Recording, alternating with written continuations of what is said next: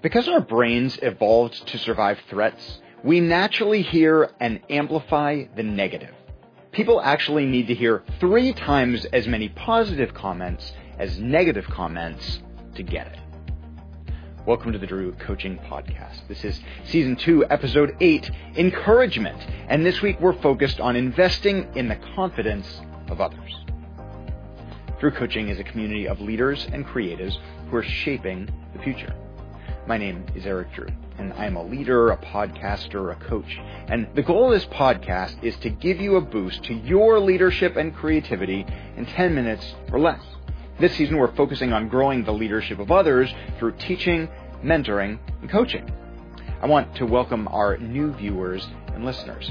Thank you for joining us on YouTube or wherever you listen to podcasts. I'm so encouraged that our community is growing because that means you're invested in growing the leadership of others. Thank you for sharing with your friends.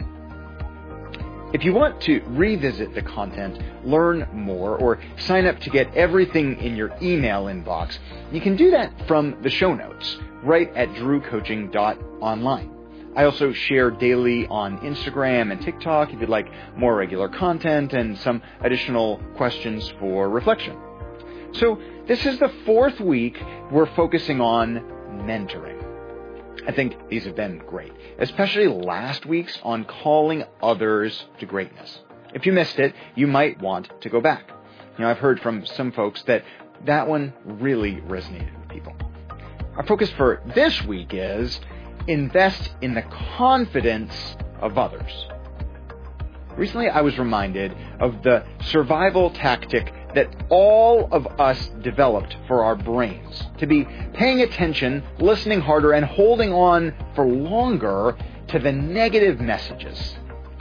This comes from our survival brain, that deepest and most primitive part of the brain responsible for the fight or flight response that helps keep us alive. So when we hear a threat, whether it's a lion or the honk of a car horn, or we read a negative Facebook comment, this part of our brain engages so that we stay safe. Now, this is great if it really is a lion that's after you. But fixating on the threats and the negative can really stunt our potential and growth. Social psychologists have shown that we need to hear about 3 times more positive comments than negative comments to stay open to possibility and positivity for optimal learning and growth. If you want to be a great mentor, team member, or just a positive contributor to society, we need you to invest in the confidence of others by being an encouragement. Now, you can start by seeing and sharing the positive and celebrations and encouragements that you see every day.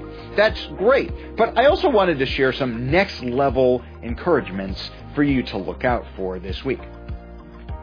Alignment with core values.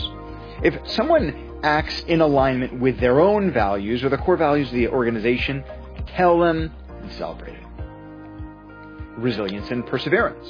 When things get hard or discouraging, encourage others to push on or celebrate that they continue to push onward. Initiative and proactivity.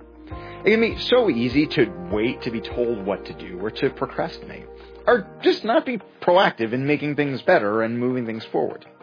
Encourage people to do this and celebrate like crazy when they actually do. Adaptability and flexibility. The pace of change right now is overwhelming. Be kind when people are struggling with it, and make sure to celebrate and share encouragement as people navigate all of the crazy changes that are going on right now.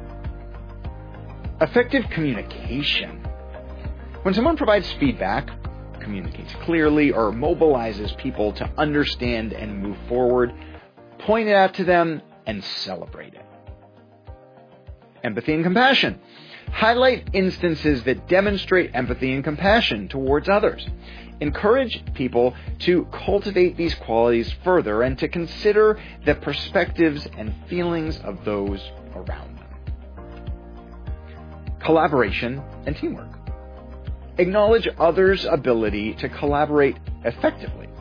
Encourage them to foster positive relationships, build trust, and work collaboratively towards shared goals. leadership potential. Identify where the person you're mentoring or those around you exhibit leadership potential, whether it's leading by example or inspiring others or taking leadership roles within teams and organizations. Celebrate it. Hey, there's so many others. The key focus and takeaway this week is to be an encourager. Invest in the confidence of others. We all need 3 times as much positive communication and encouragement to balance out the negative voices and challenges that our brains hold on to. Practice doing more encouraging and encouragement this week. Here are a few application questions. Do you naturally see and share positive and encouragement, or does it take a lot of attention and effort for you to do this? What kinds of encouragement do you naturally share with others? What would it look like to share 5 to 10 words of encouragement with different people every single day this week? So we're wrapping up our learnings on mentoring. Build trust. Learn from those that you're mentoring. Call others to be great and invest in their confidence.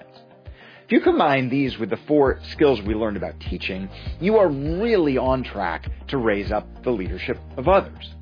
Next week, we're going to get to the 3rd set of skills for this season to raise up others. That's coaching. I hope you'll join us. The coach approach to leadership brings the most progress and transformation. If you can grow in these 3 areas, you're going to see the people around you grow and develop like crazy. I'd love to hear about your progress on social media. Let's connect there. Or remember, you can stop by drewcoaching.online to get the show notes and the questions. That'll have a list of all these areas that you can encourage this week. And hey, here's how we close. You're a leader. You're creative. The world needs your voice. So invest in the confidence of others. You're going to continue raising them up and bringing hope to life. And I hope you remember that we're in this together.